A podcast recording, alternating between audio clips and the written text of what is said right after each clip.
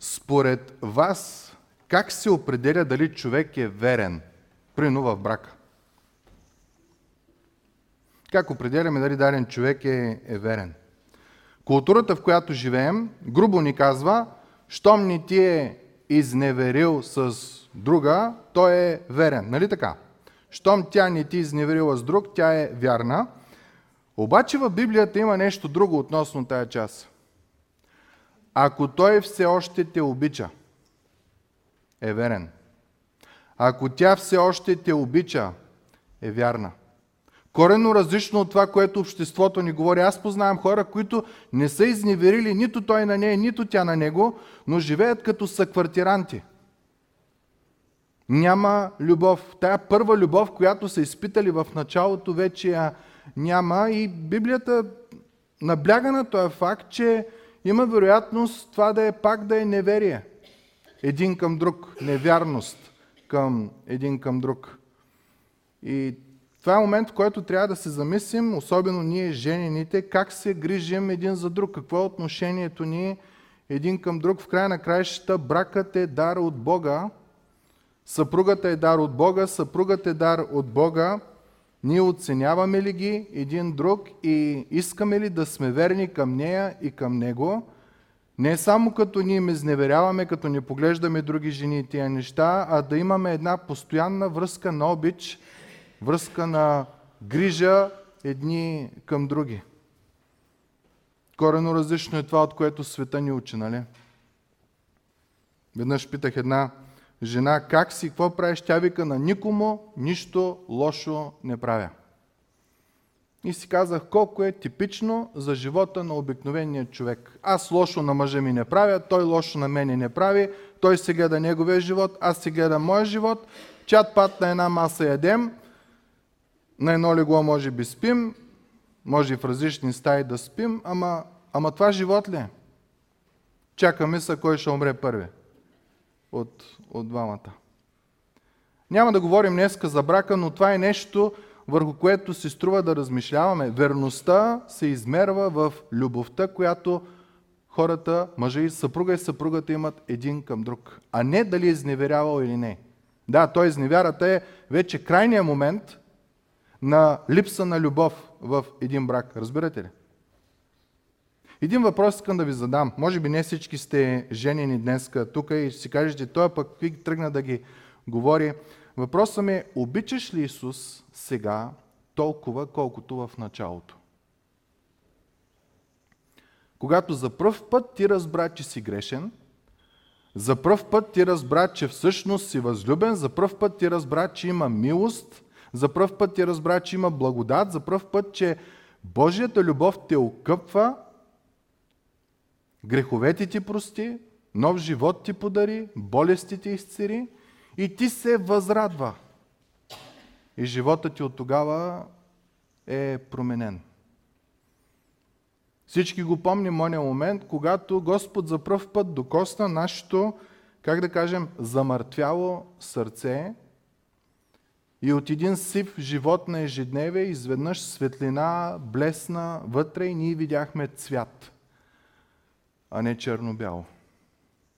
И видяхме красота, и видяхме истинска любов, и видяхме истинска радост. И го помним оня момент. Въпросът, който задавам тази сутрин, мили братя и сестри, е любовта ти намалява ли е?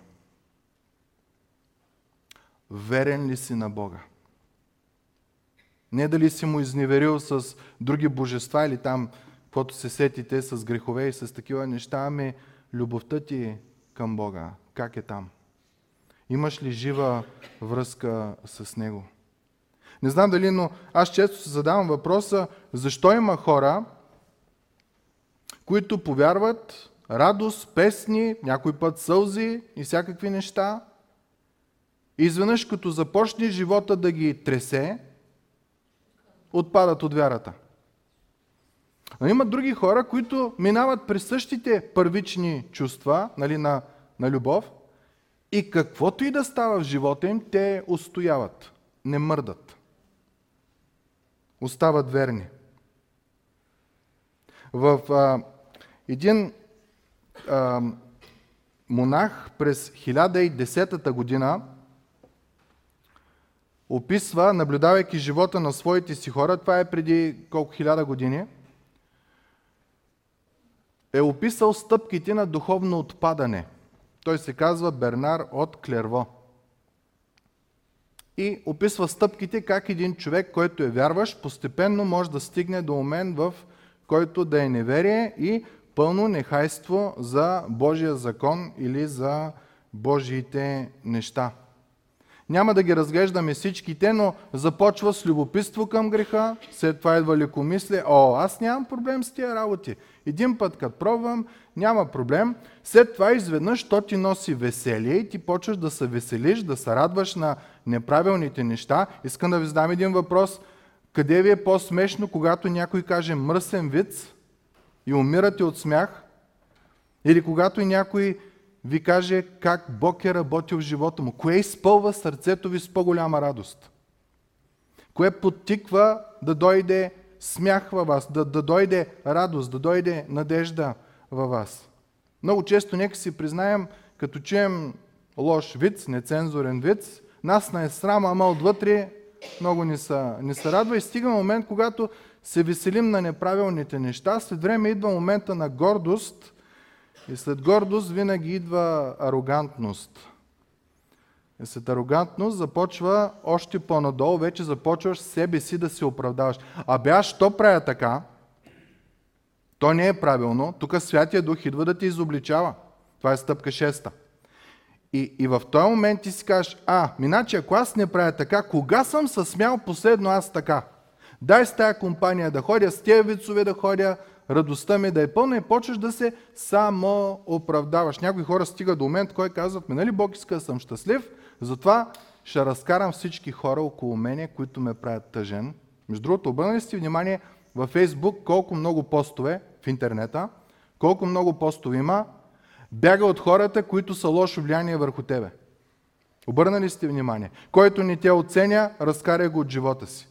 Това не е християнско, мили брати и сестри. И като видя християни да публикуват такива работи, си викам, в какво ли вярват? Когато ние сме призвани да се молим за враговете си и тия, които напроклинат, ние какво трябва да ги правим? Да ги благославяме.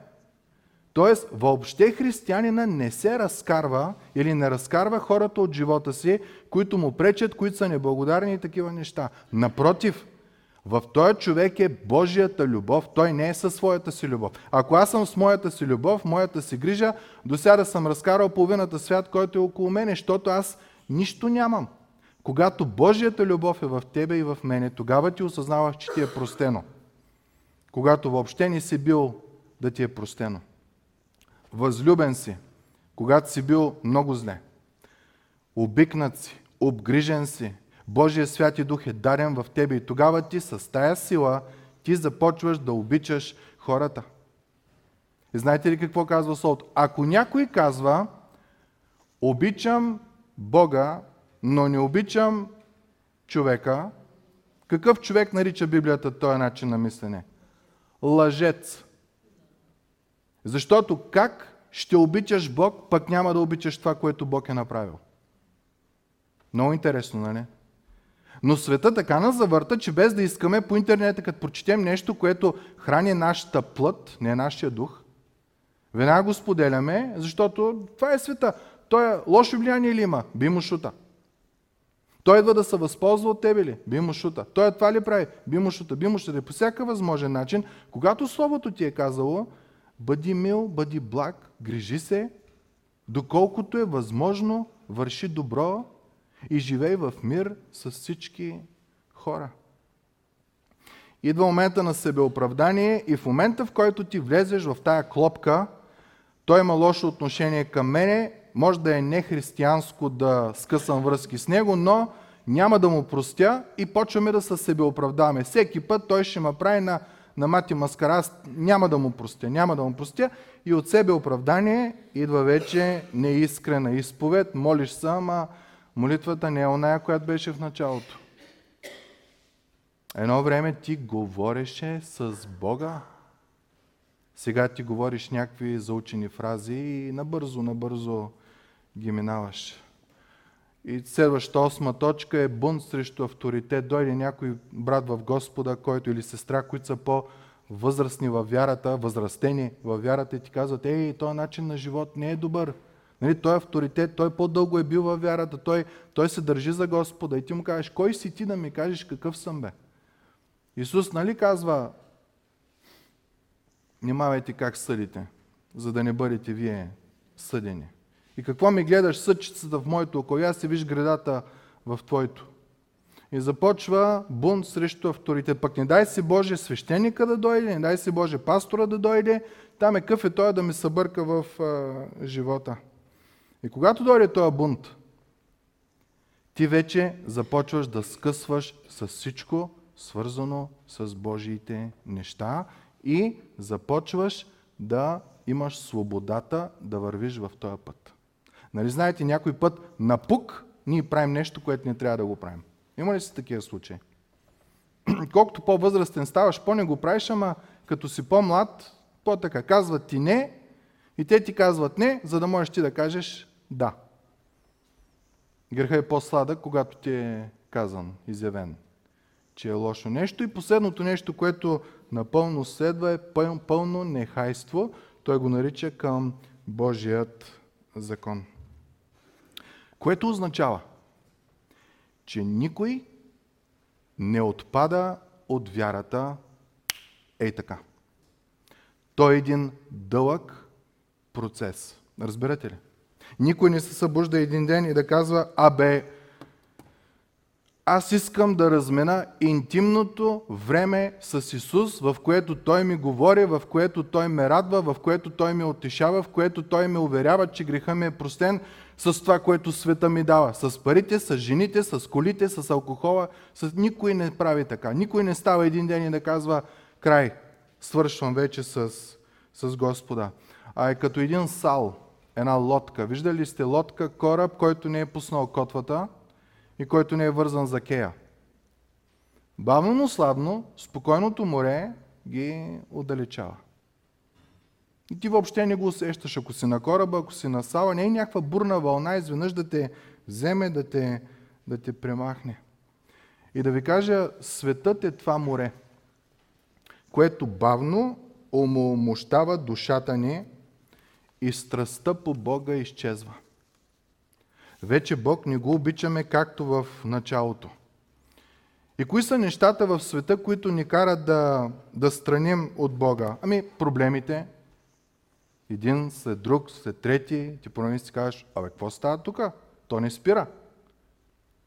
Трудностите в живота, болестите, като превалиш една възраст, вече почват всякакви неща да се случват. Тръби почват да се пукат в тялото и какви ли не неща. Проблеми, трудности, изпитания. Ще споменем и страстите, с които постоянно се борим и в даден момент, като, като тръгнем в момента на себе оправдание, всичко може, всичко разбираме. И явно разбирате, предполагам, разбирате тези стъпки, разбираме всички за какво става въпрос. Всеки един от нас има момент на възход, всеки един от нас има момент на падение, всеки един от нас има момент на много силно изразено чувство да скъсаш с този християнски начин на живот.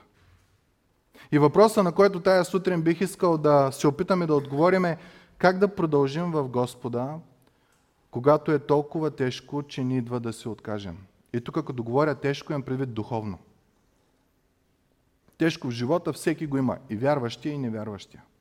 Но някой път така позволяваме душата ни да бъде а, натисната от проблемите в живота, че абсолютно забравяме за Господа. И сме ги имали тези моменти. Имали сме момента, когато сме били напълно уверени в Исусовата грижа, любов, милост, дълготърпение и сме се изпълвали с радост и с надежда и си тръгваме от църква изпълнени, изпълнени, изпълнени, готови сме да идем до Китай и да благовестваме на хората там. Друг момент обаче се чувстваме уморени, оплашени, изтощени, отпаднали, умоумощени, разсеяни, отчаяни, празни. Уж трябва да се изпълвам с радост, аз никаква радост нямам в мене. И може би някои от нас са в такава ситуация днеска. И тази сутрин словото, което искам да прочетеме, върху което ще размишляваме, се надявам да бъдат думи на живот към вас, към всеки един от нас. И такива думи на живот, че накрая като апостол Павел, преди, може би, месец или седмица преди да загине, спомняте си той какво казва, пътя свърших, вярата опазих. Любовта ми към Бог аз не я загубих. Не, бил съм верен, не съм се кланял на Зевс, не съм се кланял на Посейдон и там боговете, които са били по това време ми. Любовта към Бога аз не я загубих. И вижте как завършва един християнин живота си. Пътя свърших, вярата опазих. От сега нататък се пази за мене венецът на правдата, който Господ, праведния съдя, ще ми въздаде в онзи ден. Ще кажеш, че любовта на Павел към Бог не е била само за този живот тук, греховете ти прости, нов живот ти подари а, и изцери болестите ти. Ами тя е напред. Той казва, доброто те първа предстои и аз го обичам, вярата я опазих, пътя го свърших, пък не знаем през какво е минавал. Един път отиде в един град, наречен Листра. Те си помислиха, че е Бог, защото така хубаво говори той и, и сила и хващат Павел си раздира дрехите и казва, хора, престанете да се кланяте на камъни, на дървета и на такива неща. Има един жив Бог и те какво правят в благодарност? Го убиват с камъни. Както Исус от Осанна до разпни го и го убиват с камъни и го оставят. И изведнъж Павел става, облича се отново и отново се връща в града. Пътя свърших. Вярата опазих и през камъни, и през какви ли не неща съм минал. Той каза през наводнения, през трудности, през разбойници, болести. Имал е трън в плътта, вие знаете, който не му е махнат, имал е физическо страдание, болести имал, недък е имал, не знаем точно какво е, но нещо, което му е пречило до момент, в който той го нарича трън и думата за трън не е трън, каквото си мислим от растение, ами като едно копие, острието на едно копие. Нещо много е било трудно и го е боляло. Но нека да разгледаме тази сутрин думите на живот, които искам да, да разгледаме. Това е в Галатяни 6 глава от 8 до 10 стих. Има ги тук на, на екрана. Можем да ги, да ги следваме. Ако имате Библии нали, на телефона, може да четете оттам. Галатяни 6 глава от 8 до 10 стих казва така. Защото който се е за плътта си, от плътта си ще пожъне тление, а който се е за духа, от духа ще пожъне вечен живот. Да не ни дотяга да вършим добро, защото ако не се уморяваме, своевременно ще поженем. И така, доколкото имаме случай, нека да правим добро на всички и най-вече на своите повяра. Страхотни стихове. Още от началото, предполагам, може да видите, има две противоположни неща. Едното е, който се е за плътта и другото е, който се е за духа. И какво означава това? Ако сееш или огаждаш на плътта, това е смисъла, изхода какъв е? Унищожение. Затова Павел казва, не едей. Там не е хубаво. Там няма да ти е приятно. А когато сееш за духа или огаждаш на духа, женеш вечен живот. И тук, мили братя и сестри, искам да обърнем внимание на, на няколко неща. Представете си, че изведнъж казват, че трябва да едем веднъж на седмица. Не един ден в седмица, а веднъж на седмица. Каквото си искаш, може да едеш. Който обича китайско, китайско. Който обича от тук заведенията, такова. Който иска паржоли, паржоли. Който иска вегански, вегетариански. Кой каквото иска, колкото иска, може да еде едно ядене на седмица. Докато го ядете, ще се радвате. Нали? Яденето в някои случаи убива депресията. Зато и някои хора са по-дебели. Докато го ядете, ще се радвате.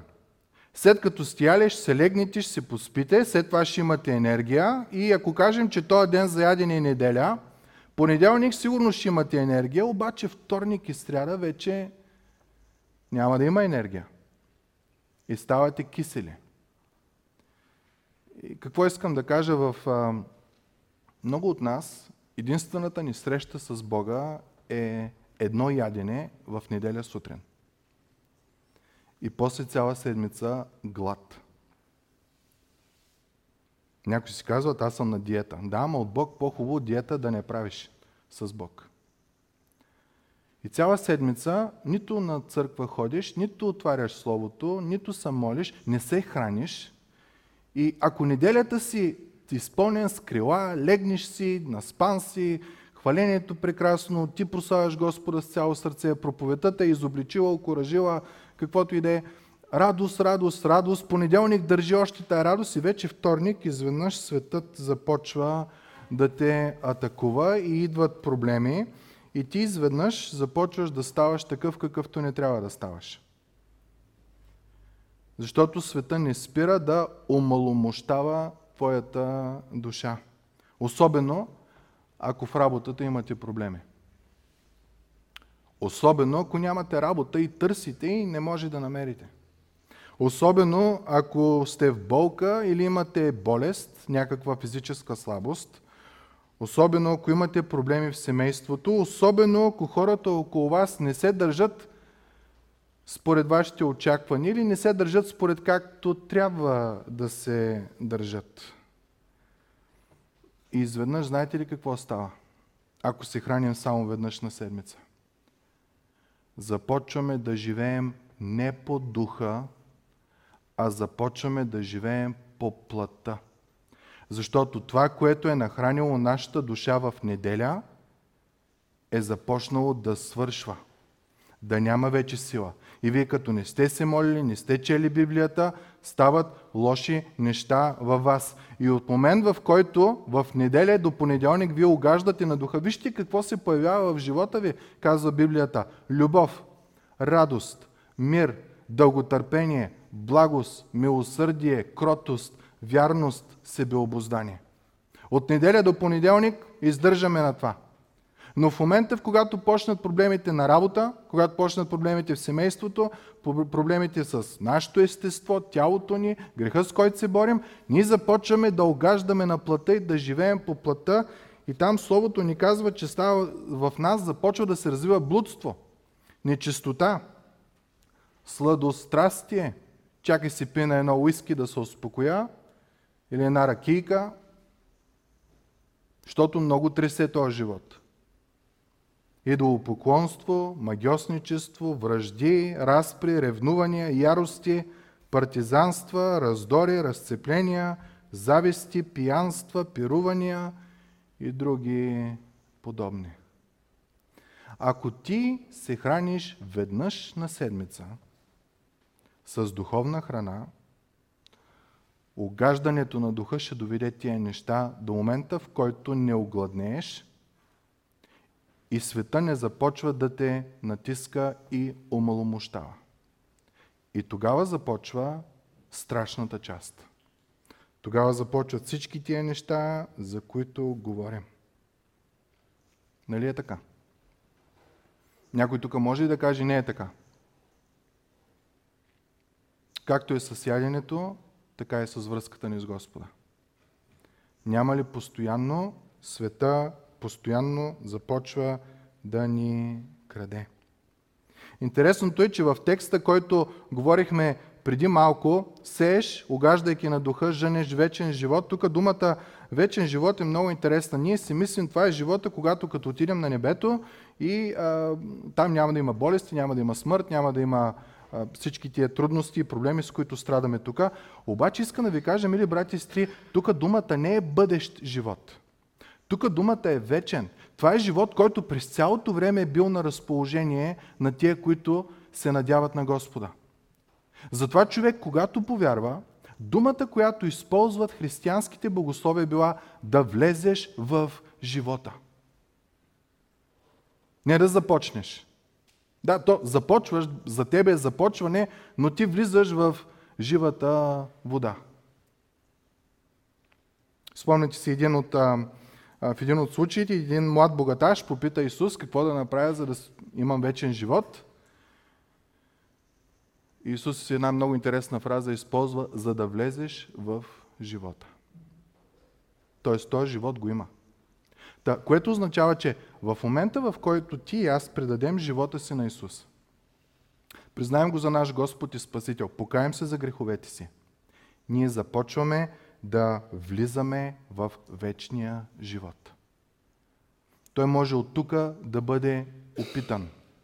Разбира се, няма да е тая сладост, която ще е горе, защото тук ние постоянно страдаме с нашите си недъзи, с греховете, през които минаваме, с трудностите, през които минаваме, но имаме привилегията да влезем в живота. И затова апостол Павел каза, ако сееш и угаждаш на плътта, идва унищожение. Теб ще унищожи, семейството ти ще унищожи, взаимоотношенията с приятелите ще унищожи, ще почнеш по Фейсбук да споделяш който не ти е добър, разкарай го от живота си и такива работи, защото плътта започва да живее в тебе, защото си много разочарован, не се храниш с Божието Слово. Но Павел казва, вместо това сей, огаждай на духа. Защото от този момент нататъка идва надежда, идва мир, идва радост, идва живот в тебе. Бог не иска християните да сме хора, които да живеем живот без надежда. Не иска да сме такива. Бог не иска да сме духовно уморени, изтощени и капнали. Но ако огаждаме на плътта, това идва. Ако огаждаме на духа, тогава в нас идва живот, любов, цел – Виждали сте хора, които са безцелни? Постоянно нещо ново търсят, нещо ново правят. Те не са постоянни, не могат нещо да изградят постоянно. Тук говорим от духовна гледна точка. Идва благост и идва от радост. Но как сееш и огаждаш на духа? Защото това е, което ще ти донесе живот. Със сигурност не е като идваш на църква веднъж седмица и повече не пипаш ни Бог, ни Словото Му, ни среща с християни, ни молитва, ни нищо. Няма как да стане това нещо. Преди време имахме едни хора в църква, с които си говорихме и аз викам, добре, бе, ти четеш Словото? Не. Молиш ли са? Не. Въобще нямаше проблем да го, да го каже това нещо. Обаче всяка неделя, като часовник, туп, туп, туп, идваше. Викам, добре, ми сряда, вторник, тогава имахме библейски урок от четвъртък беше във вторник, сега е в четвъртък. Що не идваш? На църква се ходи веднъж в седмицата, точка и край. И живота на тия хора е ужас в момента. Мъка. Плодът на плътта е яко изразен в техния живот. Но когато ти се храниш с Божието Слово, в молитва, с общуване с братя и сестри, когато ходиш на църква, място, където за друго не се говори, освен за Бог. Няма да говорим за политика тук, няма да говорим за партии тук, няма да говорим за войни, няма да говорим. Ще говорим за Тоя, който е абсолютно над всичко. Господаря на Тоя свят. И колкото по-малко общуваш, толкова повече започваш да живееш по плата. Желанието на Бог е всеки ден да има общение с тебе. Желанието на Бог е милостите му към тебе да са, знаете ли какво казва Словото? Нови всеки ден. Желанието на Бог е колкото може повече време да прекарва с тебе. Аз спомня моята баба, когато вървяхме някъде, трябваше от, по центъра да отидем да видим един брат по това време. Тя върви и когато, има, когато не говори с мене, тя се молеше.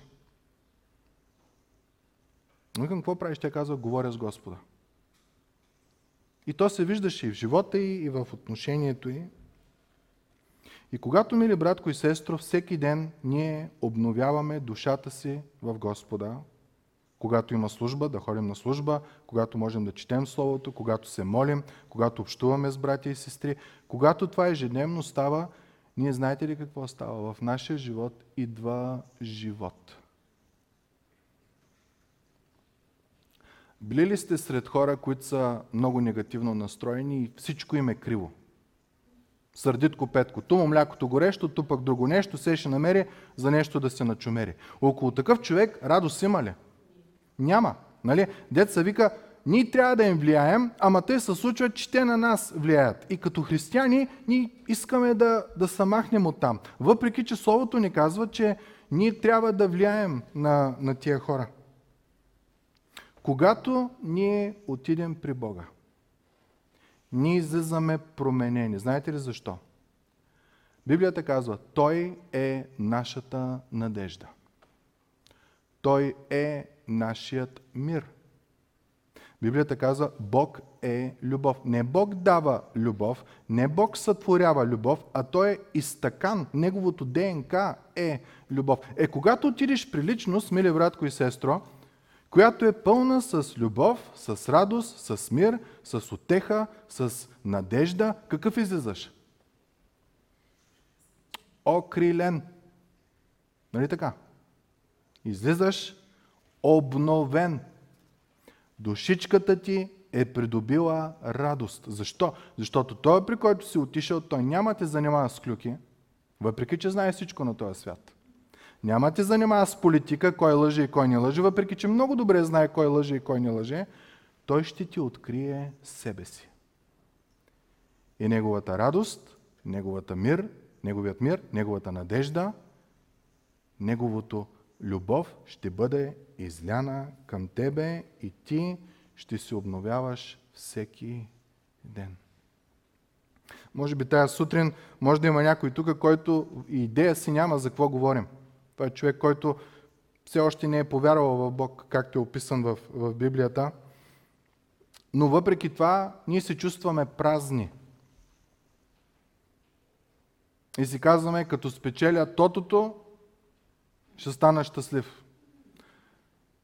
Като си повиша заплатата, като промена работата, ще стана щастлив. И си, може би си казваш, човече, че ако си промена живота корено, ще стана щастлив, ще стана добър, ще стане това, ще тръгне живота ми, ще дръпне. Искам да ти кажа, че в твоя и в моя живот, в живота на всички ни, има една празнина, която нищо на този свят не може да запълни, освен този, който е създал душите ни и телата ни. И тая празнина, която ние се мъчим да запълваме с алкохол, с цигари, с приятели, с мръсни вицове, с а, пари, с имоти, с жени, с какво ли не, никога не стига. И сменяш, и сменяш, и сменяш то, защото омръзва. Оттам фразата на човек угода няма. До момента, в който този човек не срещне Исус Христос. И когато той го срещне, той разбира, че греховете му са простени – Болестите са му изцерени и му е даден, подарен нов живот. Та искам да знаеш, че Исус много те обича. Толкова ти обича, че е умрял за тебе. Толкова ти обича, че иска да има една жива връзка с тебе и да обновява душата ти всеки ден. Толкова ти обича. И от текста, който разглеждаме, когато човек се приближава до Бог, се случват поне две неща. Ние ще се опитаме да разгледаме само едно от тях, следващото ще бъде другия път. Едно от нещата, на които... Ани, ще може ли да... Да, благодаря ти. Когато в трудните моменти се осланяме на Бог, а не се обезокоръжаваме, не се отчаяваме и тия неща не минават през нас, първото нещо, което се случва е започваме да гледаме на нещата в живота от небесна или от Божия гледна точка. И това е много важно, мили брати и сестри. Защото обикновенно нашия живот е характеризиран с черногледство. И нямаме надежда. Постоянно ще кажеш, че душата ни търси с какво да се отчае. Нали го знаете този вид? Двама пенсионери разговарят, един му казва, ей, няма да вдигнат пенсиите. И той да се гледат работа. И хляба вдигнаха цената. Майко мила, те ще наубият. И казва, и отутре ще вали дъжд. Те казаха, съсипаха тая държава.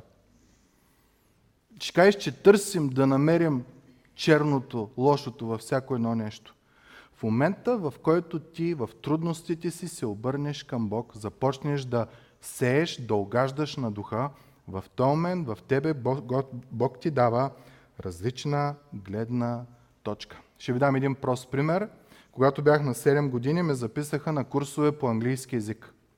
И ме записаха, по техни думи, най-добрата учителка, по мои думи, злото на Казанлък. Той не бяха карани, той не бяха а, биене по пръсти, той не бяха викани, като ни си научи уроците и това. И дойде момент, в който аз започна да се чудя дали не са ме наказали, като са ме изпратили при нея. Почнах да се съмнявам в любовта на моите родители. Защо аз ходя там? И това е цяло лято. Всеки, а, два пъти в седмицата аз ходях на уроци. И почвах да шикалкавя. Забавя се някъде, урока е 45 минути, аз закъснея с 10 минути, закъснея с 15 минути, урока става 30 минути и през цялото време аз роптаех, роптаех, защото не мога да изляза с моите приятели, не мога да правя това, което аз исках. И си мислих, че те уроци по английски бяха наказанието, защото съм палавник и така да ме усмират, да ме сложат при най-злият човек, който живее в Казанлък. До момента, в който в началото на септември-октомври уроците по английски в училище изведнъж станаха много лесни за мене. Това, което учителя се мъчеше да обяснява на останалите съученици, аз вече го знаех. Дойде времето, в което дойдоха и гости от Англия. Имаше една ам, група, която обикаляше така класовете и изведнъж аз разбирах какво те говорят. И изведнъж моят светоглед се обърна. Отидах при баща ми и казах, ти си най-мъдрият човек, който живее в този свят. Не, не го казах тия неща. Но в днешно време, на всеки родител, който има дете, моето окоръжение буди го на уроци по чужд език. Невероятно богатство е. По-късно ще ми благодари, след 20 години. До момента на мъка, до момента на болка, до момента на това, обича ли ма, няма ли обича моя родител, че ме кара в тия неща и толкова строго и тия неща, аз не го осъзнавах, както и ние сигурно няма да го осъзнаем. Но после ние виждаме нещата от Божия гледна точка. Та когато в трудни моменти, мили брати и сестри, ние се обърнем към Бог, огаждаме на духа, сеем в духа, ходим на църква, четеме от Словото, молим се, не търсим по интернета. Най-голямата болест в днешно време е като имаш някакво заболяване да търсиш по интернета. По-хубаво да си направиш един ковчег и да легнеш в него. Защото симптомите за един нямат нищо общо с симптомите за друг. Господ не е направил уникални. Да спрете да се четете за болестите в интернета. Когато започнеш да се осланяш на Бог, Бог ти дава различна гледна точка. И осъзнавам, че моя пример е детски. Но някои от нас минават през трудности. Някои им предстоят сигурно операции, други имат заболявания. Някои имат трудности, притеснения. И въпросът, който се задаваме е, моят небесен баща обича ли ме? Защото той позволява аз да мина през тези неща. Как моят небесен баща ще позволи аз да имам проблеми в брака? Как моят небесен баща ще ми позволи да имам проблеми в работата? Как моят небесен баща ще позволи така здравето ми да се влуши? Други пък казват, защо продължавам да се боря с тия пристрастявания? И съм моля, и постя, и изход няма. Защо продължавам да имам страх в живота? И се задаваме въпрос след въпрос. И конкретен отговор ние нямаме. Библията казва, когато отидем в Неговото присъствие, всичко ще стане кристално ясно. Но до тогава, възоснова на Божието Слово, може би се струва да споменеме, че в трудните моменти от Твоя моя живот Господ изковава, изгражда нещо в нас. Той ни казва, знаем, че е много, зная, че е много трудно през това, което минаваш, но трябва да минеш, за да станеш по-силен човек. Аз спомня първия път, когато на моето колело му махнаха помощните колела. Нали спомняте, на време колелата имаха две колела отстрани, с които нали, да не падаш, да можеш да караш. Един ден баща ми каза край. И като каза край, и аз ожулих чело, ожулих коляно и много се ожулих. И без малко и аз да кажа край. Но после пък на втория, третия път аз се научих да карам колело. И благодаря за момента, когато е казан край. И тия помощни колела са били премахнати. Понякога трудностите в живота ни помагат да скъсаме с греха, който така лесно ни оплита, както нищо друго не може да ни помогне. Понякога трудностите в живота създават в нас и ние придобиваме една увереност в Господа, която никой друг няма. И по никакъв друг начин ние не можем да я намерим. И може би след години ще погледнем назад и ще кажем, това беше най-болезненият момент от моя живот, но благодаря на Бога, че минах през него, защото сега аз мога да окоръжа други. Аз съм израснал духовно. И друго нещо, което е много интересно, стих 9 от текста, който четахме, ни казва, да ни ни дотяга да вършим добро, да, да, правим, да бъдем Божии хора, защото ако не се уморяваме, своевременно ще поженим. И ключовата дума за мен е в този случай е своевременно. Злото, трудностите, притесненията в твоя живот няма да са вечни. Ще имат край. Лошото е, че в момента на болката ние си мислим, че никой не знае как се чувстваме, ние си мислим, че никой не наразбира, ние си мислим, че това нещо няма да свърши. Има хора, които с 20 години страдат с заболяване, с притеснения. И в някои случаи изглежда, че Бог не маха трудността, през която минаваме. Искам да ви прочита двама човека в Библията. Един е цар Давид, другия е апостол Павел, които имат такъв проблем, който при Давид постоянно се е връщал, проблеми е имал, проблеми, проблеми.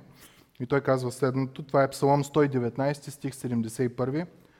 Добре ми стана, че бях наскърбен, за да науча Твоите наредби.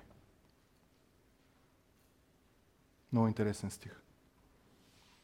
По принцип, в света, в който живеем, не трябва да страдаш, не трябва да скърбиш, не трябва нищо. Давид казва, добре ми стана, че бях наскърбен, за да се науча на Твоите наредби. До тогава аз не хаях за тях.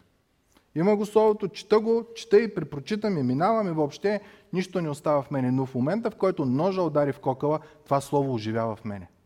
Добре ми стана, че бях наскърбен, за да се науча на Твоите наредби.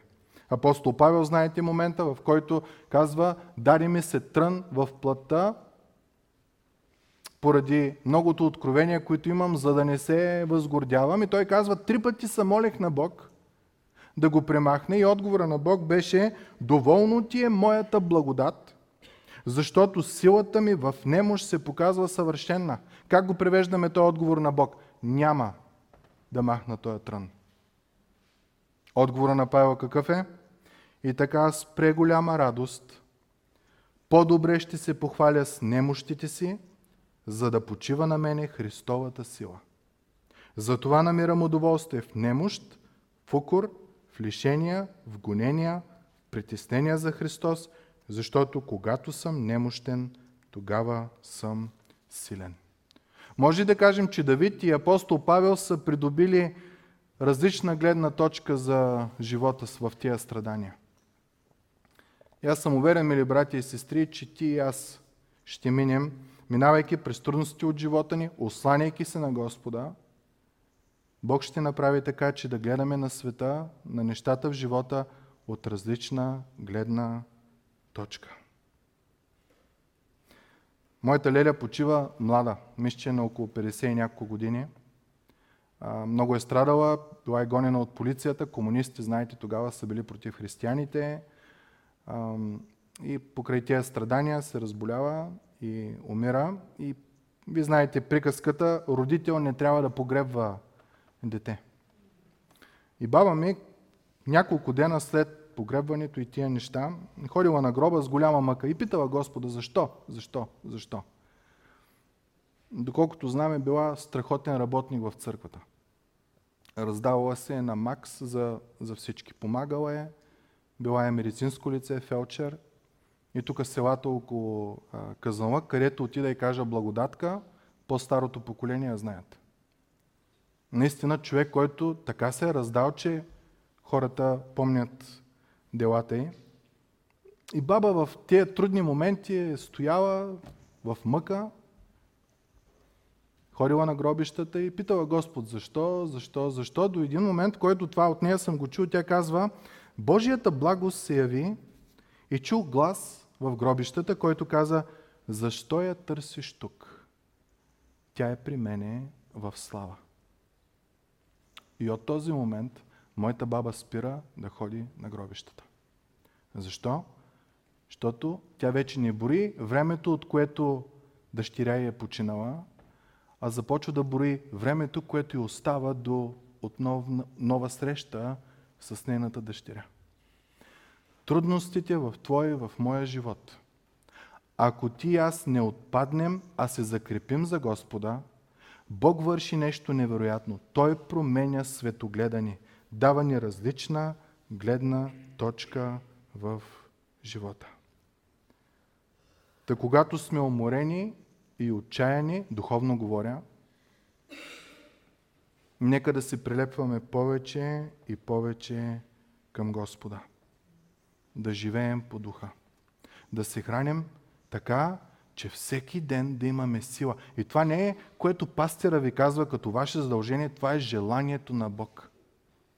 Да се обновяваме всеки ден с Божията сила, не с нашата сила. Четене на Словото, в молитва, в общение с братя и сестри християни, не клюки, общение, молитва, пение на песни, прославяне на Господа, споделяне на трудности, споделяне на окоръжения и присъствие на църковни събрания. Бог иска твоя живот да бъде характеризиран не с умора, не с отекченост, не с безразличие, не с сивота, а с живот, с радост, с мир, с надежда, с цвят, който може да дойде само от този, който е дал живота си за тебе и за мене.